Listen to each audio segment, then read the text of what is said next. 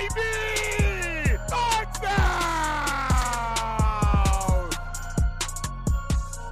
What's up, guys? Welcome into your Monday edition. I'm your host, Jake Burns of the OBR Film Breakdown Podcast. Took the weekend off.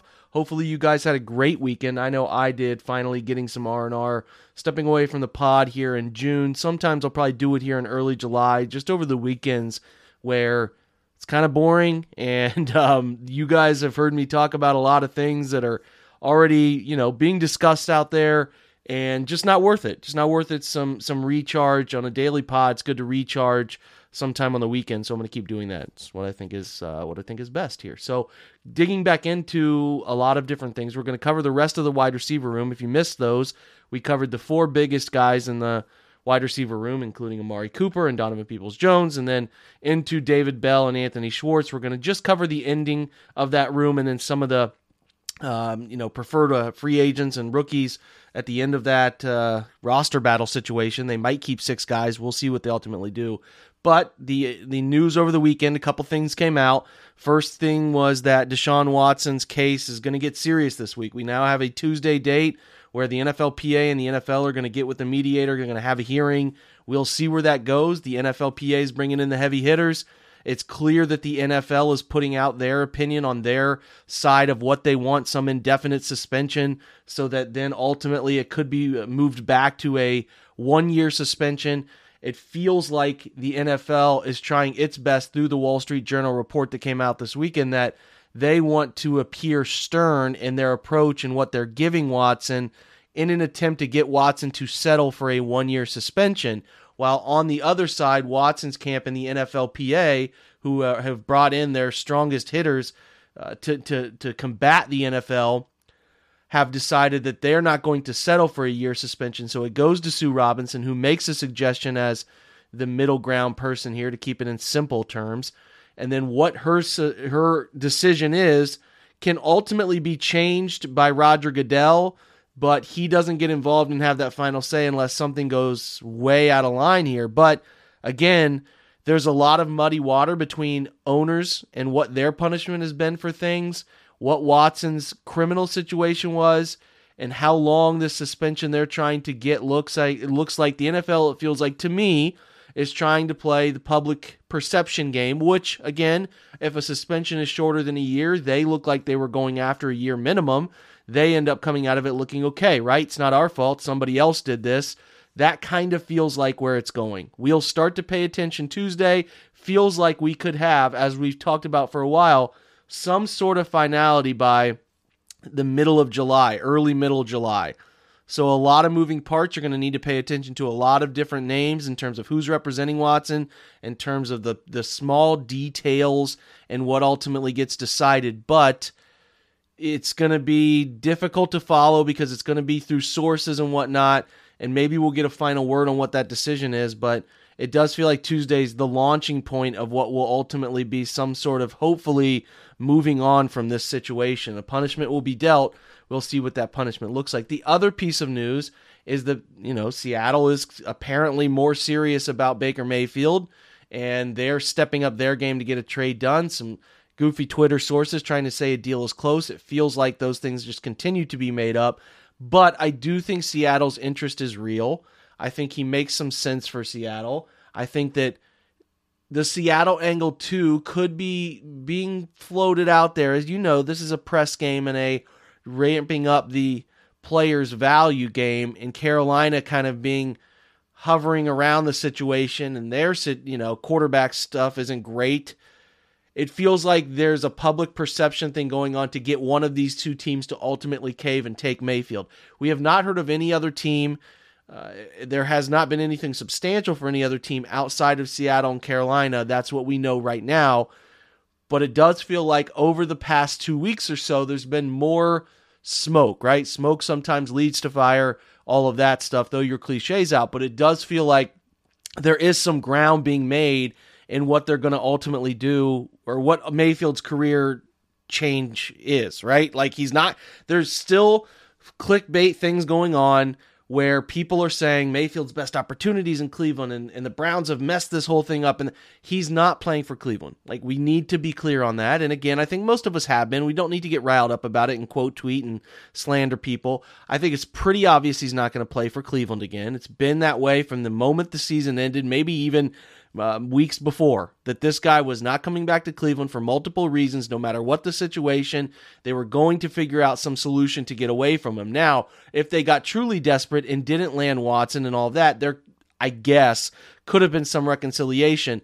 But the moment the Watson thing started, it felt like it had ended for real, for real. Like th- there was no going back at that point. They landed Watson. There's clearly no going back at this point. The Browns were happy to move on from Mayfield. We'll see who he gets traded to.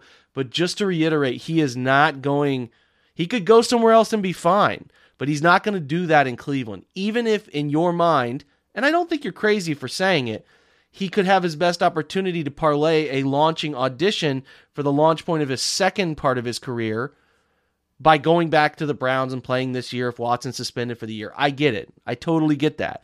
But it's not going to happen. It's just not. There's too many feelings hurt. The Browns have Brissett. They've gone and attacked the quarterback room. They're going to just play Jacoby Brissett and they're going to go forward from that. So he's going to play somewhere else or he's not going to play at all this year with Mayfield. So we need to accept that. I understand your logic tells you that this should work out X Y. It's just not. It's not going to happen. So let's move on from that. We will see if the Seahawks or Panthers ante up before training camp kicks off. And a reminder, the Browns are still un they're in no rush. They don't owe him a single penny until the start of the regular season. Then they'll start to have pressure, right? But at this point, we can see they're still comfortable waiting. So that's your news over the weekend. Quarterback drama, two quarterbacks worth of drama. It would just be lovely if the Browns could get out of the situation where we're constantly talking about Sean Watson legal stuff and Baker Mayfield being maybe traded. That'd be great. It'll be a re, you know I will rejoice when that day comes when all of that stuff can be flushed away and we can just talk about football because that's what I like to talk about on this podcast is just football. We're going to talk about more football right after this break and a word from our sponsors. We're driven by the search for better. But when it comes to hiring, the best way to search for a candidate isn't to search at all. Don't search, match with Indeed. Indeed is your matching and hiring platform with over 350 million global monthly visitors, according to Indeed data and a matching engine that helps you find quality candidates fast. Ditch the busy work. Use Indeed for scheduling, screening, and messaging so you can connect with candidates faster. Leveraging over 140 million qualifications and preferences every day, Indeed's matching engine is constantly learning from your preferences, so the more you use Indeed, the better it gets. Join more than 3.5 million businesses worldwide that use Indeed to hire great talent fast. And listeners of this show will get a $75 sponsored job credit to get your jobs more visibility at Indeed.com slash BlueWire. Just go to Indeed.com slash BlueWire right now and support our show by saying that you heard about Indeed on this podcast. That's Indeed.com slash BlueWire. Terms and conditions apply. Need to hire? You need Indeed.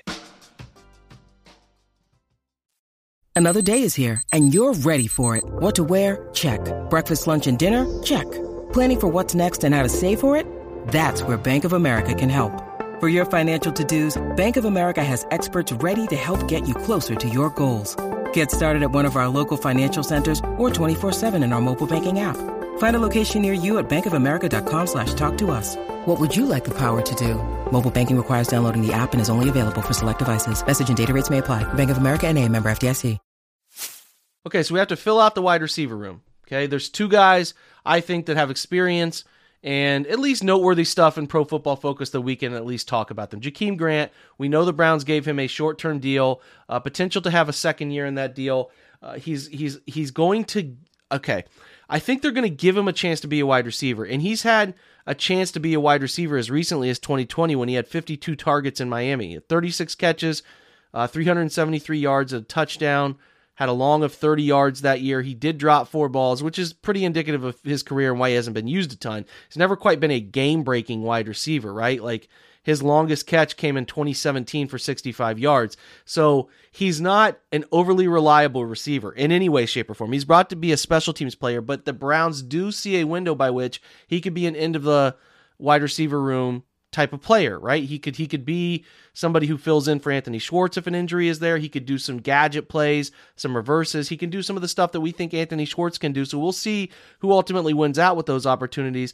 But last year between Miami and before he was traded to or I mean I guess after he was traded to Chicago, he only ended up with 17 targets and 132 yards on the year, a couple touchdowns, but not again, not a serious receiving threat. He could end up being that in Cleveland. We've talked about him uh, longer form in a podcast earlier this offseason where we went into some of his receiving data and I wrote a film room on him. He's, you know, he's just he's he's a smaller guy, doesn't have a ton of play strength. He drops the football a little bit too much but he's okay. I mean, he'd be fine. He's he's not a practice squad worthy player. I think he's an NFL wide receiver, but he's just a bottom of the barrel NFL wide receiver. He just doesn't have a ton of nuance to his game. The route running's not as precise as you would like it to be. He can obviously catch and run, but it's getting separation, which he's not great at. So, if he ends up playing a ton of wide receiver snaps this year to the point that he has 52 targets like he did in Miami in 2020, we're probably having pretty big concerns. I think Jakeem Grant again makes a roster. He's the returner. He'll get some wide receiver snaps Let's just hope it's not too many. Nice player, gonna have a nice role. Let's hope that role isn't as a wide receiver. We've talked about the top four. We hope those top four can get a bulk of the snaps. Other guys on the roster uh, at this point, Jamarcus Bradley, he's been an up and down practice squad guy. We could, should talk about Jakeem Grant too a little bit. I should have mentioned his age. He's uh, 29.7 uh, according to Pro Football Focus. He's an October 13th birthday, so he'll be 30 at the start of the year. Um, just a reminder on that. And, and, and again, we talk about these guys' contracts a little bit too to give you a little bit of an idea to what they're going to be making, what that's going to look like in the future, because I think it's important to understand, you know, are they a long term player? Are they a short term player? You have to analyze that. His cap number this year is 1.8. All right. It's guaranteed salary of a million. They're obviously not going to cut him. They could do some things with cutting him next year where he's set to have a $3.9 million cap number, but they can get out of a million and a, close to a little over a million if they cut him uh, in, in terms of dead cap. He's He feels to me like a two year player, though. And then in 24, when he has a $4.2 million cap number, it's pretty obvious the dead money and cap savings, they would move on from Jakeem at that point. But if he's not a disaster returner with some end of the wide receiver room snaps here and there, he makes sense to be a two year player. To me, they could move on from him. I think they could get away with, like, if there was nobody else uh, to to to do some things with. They could do a post June one designation and get out of that contract the following year. But I feel like he's a two year player. So just my hunch. The, the way the contract is set up. Jamarcus Bradley is the other one. Like I said, returning experience. He's 25 and a half now at this point. He's a December birthday. He'll play this year at 25 for the most part. He came into the league in 2020 as an undrafted free agent. He was on the practice squad up and down. He was a little bit more active in 2020 because of the COVID situations, as we know. He had 10, uh, 10 targets in 2020, five catches, 60 yards, played in multiple games. Obviously, had to be a featured part of that Jets game in 2020 when the Browns were down all those receivers. You remember when they traveled there. He actually got snaps in against Tennessee, Baltimore, and the Jets in 2020. And then in 2021, he came up and played in the Detroit game where he had 46 yards on two catches, a long catch of 37 yards, which was a nice play, I recall and then two catches in the Baltimore game, week 12, for 18 yards. So those are the extent of his action in those two games. Up and down practice squad player will continue to be a fringe player. He just doesn't have anything that separates him, right? He's just sort of a league average wide receiver, doesn't have a ton of burst. I think he does a pretty good job in contested catch situations, but the burst, lack of separation, I think are missing. Doesn't create much after catch against, again, against NFL DBs. He's always been a nice preseason player. I think that's why the Browns have kept him around. In 2021, he had five catches, 93 yards in the preseason. Again, just a just a nice, able player who can come up and know the system now in his third year in the Browns organization. He makes a ton of sense to me as a practice squad player, so I hope they keep him for that purpose. Maybe he does get a shot somewhere else. We'll see about that, but uh, doesn't feel all too likely. Next player is Michael Woods. So Michael Woods is drafted in the sixth round, as we know, comes out of Oklahoma obviously transferred to Oklahoma from Arkansas. We've talked about him both with visitors from people who covered the team. Uh, we've had multiple times we brought up Mike Woods. I think he's an okay player. Like I think he's he's got a chance. He doesn't feel like he's specifically good at any one thing, but to me, he's got a chance to at least make the roster because he has, uh, you know, some ability to do some special teams things that I think will be of interest because a reminder the end of your wide receiver room they better be a specialties group right and I think you have a chance. I think Woods, though, I've pointed out, is a guy who I don't feel like I know a ton about. Very surprised when they took him. Only 22. He is lengthy. He is a guy that can run down the field. We'll see. We have to get to training camp to really see what he can do. Uh, because in college, I didn't think he got a ton of opportunity. He was just kind of fine. I think that you got to figure out what his separation trait is at the NFL level, and I, am not I'm not totally sure what that is. He's 6'1", 204, 22 years old. Again, I got to see more of him, and I especially have to see more of him against NFL action. Other wide receivers on the roster to kind of close out this group. The one particular guy, I mean, they brought in Javon Wims out of Georgia, and Javon Wims has been around the league for a while. He's he's bounced to a couple different places, and uh, you know, never really a big time player at any specific spot, but he he's gotten some time in Chicago. Like I said, seventh round pick in the 2018 draft, 6'4", 215 turns 28 on the September 11 date. So, um, tough date to be born, but nonetheless, he turns 28 at that point. He feels like another practice camp body. I don't think he makes it here. I have a hard time envisioning that. He's never been a guy to do all too well in terms of creating separation, running vertically. Like it's just not been a thing. He's been a nice contested catch player. He's had some nice uh, some nice efforts in preseason where he had 227 yards with Chicago in 2018. He caught eight of nine contested catch opportunities in the preseason over his time in the NFL, but he has not. I mean, he's not really had an extensive amount of experience. He had 38 targets in 2019, where he caught 18 of those for 186 yards and a touchdown. Six catches on 12 targets in in 2020. He had 48 yards, a touchdown. Not a ton, right? Just not a ton of experience. Didn't have any NFL experience in 2021. Practice squad member. You know, I just he's he's a body man, and it, some of these guys have to show up and show out in the preseason and in camp to make the end of this roster. Because you talk about the top four and you make it a top five with Jakeem Grant, and then you obviously have a player in, in Demetric Felton who continues to work at wide receiver. It's pretty slim. So if they keep a sixth guy at this position, you're talking about Michael Woods, Javon Wims, and then you're talking about undrafted free agents. Isaiah Weston, 6'4, 215, 24 years old. He'll turn 25 this year. He is a great, great athlete. He'll make some highlight plays out of Northern Iowa as a, as a UDFA this year. The testing numbers were phenomenal. His RAS score was off the charts. But what does he do at the NFL level? Can he separate? Can he show enough in a preseason to be given a real chance to make the roster. As a UDFA, the odds are really stacked against you, so you have to continually do things that make you stand out. He's a guy we're all obviously going to be watching closely.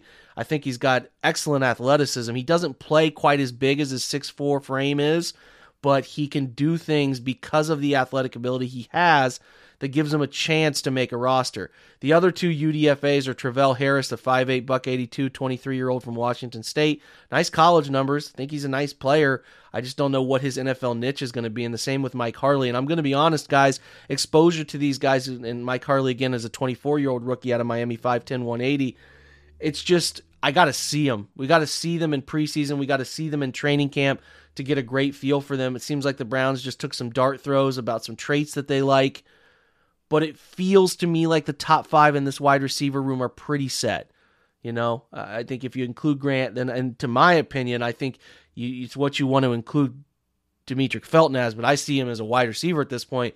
So almost six guys feel like a lock in the scenario to me. And then you'll obviously, it's however you want to slot Felton into your roster projections, which we'll do later on it just kind of feels like it's it's it's a bit of a moving target here whether they keep a sixth guy i think they will keep a sixth traditional receiver and it feels like michael woods would be given that opportunity given he was drafted but if wims weston Travell Harris or Mike Harley are one of these guys who are given either a roster, sorry, a veteran chance in camp like Jamarcus Bradley, Travell Harris, Mike Harley, the UDFA route. And again, I think Isaiah Weston has the most realistic UDFA path.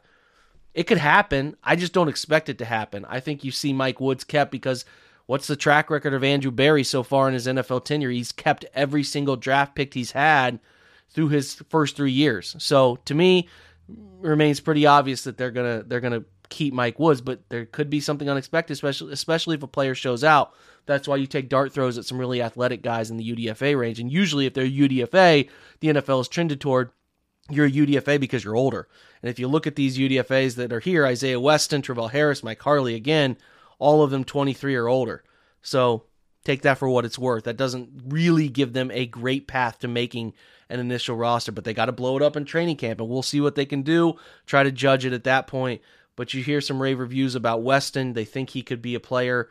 Uh, he's made some highlight plays and OTAs and minicamp and some catches that'll that'll draw your eye. And again, he should. He's he's he's a big fella and he's very athletic according to the metrics. So anyway, that's a wrap for wide receivers. We know this room comes with a lot of risk. We thought they might go out and sign another body, but they didn't. They did not sign a wide receiver. They didn't sign Will Fuller. They didn't sign some of the others that have been out there. So this group carries a lot of low basement. In my opinion, it's not a very high ceiling. Like they could, the highest ceiling for them is being like a top 15 unit. They're getting in that like 13 to 16 range, that's pretty good for the town on the roster. But the basement is low. It's really low. If DPJ doesn't take another step, if Schwartz can't figure it out a little bit more, if if Amari Cooper loses a step, now 28 years old, starts to lose a step. We saw some of it last year. It creeped in. We'll see. I still think he's got a couple good NFL seasons in him, but you can see the path.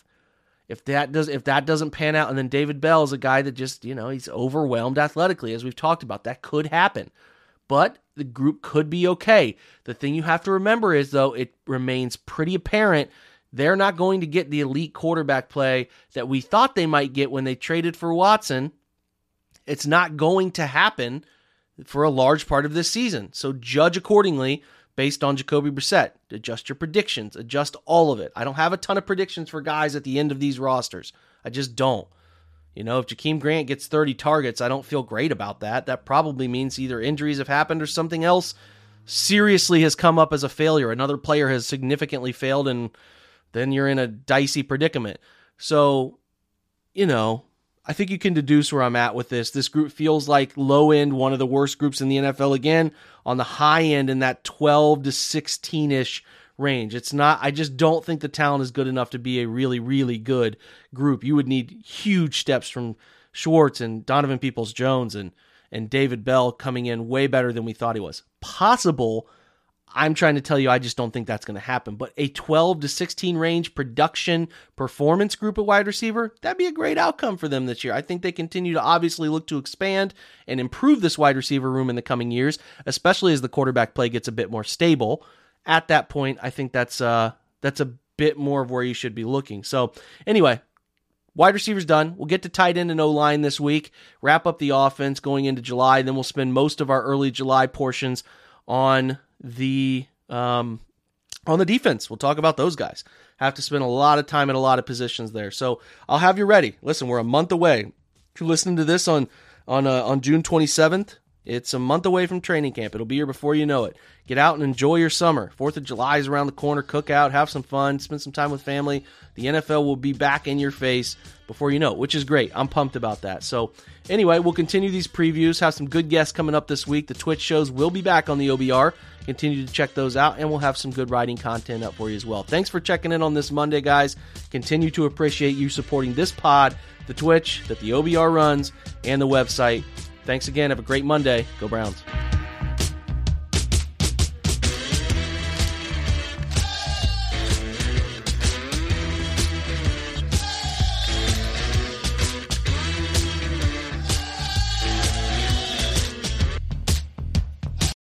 Everyone is talking about magnesium. It's all you hear about. But why? What do we know about magnesium? Well, magnesium is the number one mineral that 75% of Americans are deficient in. If you are a woman over 35, magnesium will help you rediscover balance, energy, and vitality. Magnesium supports more than 300 enzymatic reactions in your body, including those involved in hormonal balance. From functional medicine doctors to mental well-being and female hormone experts, we all know that magnesium is the one mineral to improve all aspects of well-being and health. But which one? Magnesium Breakthrough from Bioptimizers, the trusted choice recommended by leading experts with seven best absorbed forms of magnesium to ensure your body receives the support it needs for overall well-being. Go to bioptimizers.com slash balance today and use code BALANCE10 for 10% off. Support your journey to wellness at B-I-O-P-T-I-M-I-Z-E-R-S dot com forward slash balance.